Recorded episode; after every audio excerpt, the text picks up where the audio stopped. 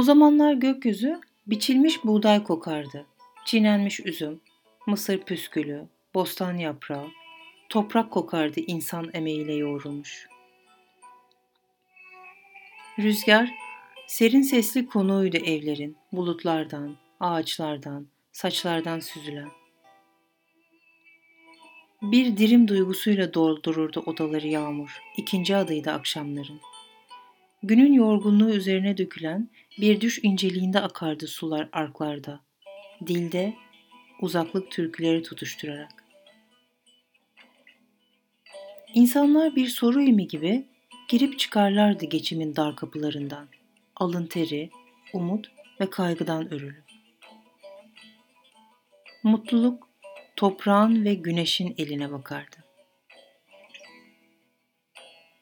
O zamanlar dünya küçüktü ve insanlar kardeşlik kokardı yardım duygularıyla. Paylaşmak bir sevinci ya da güçlüğü, bir karşı koyuş biçimiydi hayata. Birbirine benzerdi evler, toprak dam, beslenen hayvan, çocuk sayısı, daracık canlar. Bir sır gibi gizlenirdi güzellik büyüdükçe kızlar. Erkekler şapkalarının siperinde geçerdi sokaklardan. Aynı yalın dili konuşurdu yaşlılarla çocuklar. Dingin bir gölle bir akarsuyun dostluğunda. Sevgi bir düş gülüydü. Bitişik avlularda sessizce serpilen, bunalmış ve utangaç. Evlilikle koklanırdı ancak ve solardı daha ilk yaz.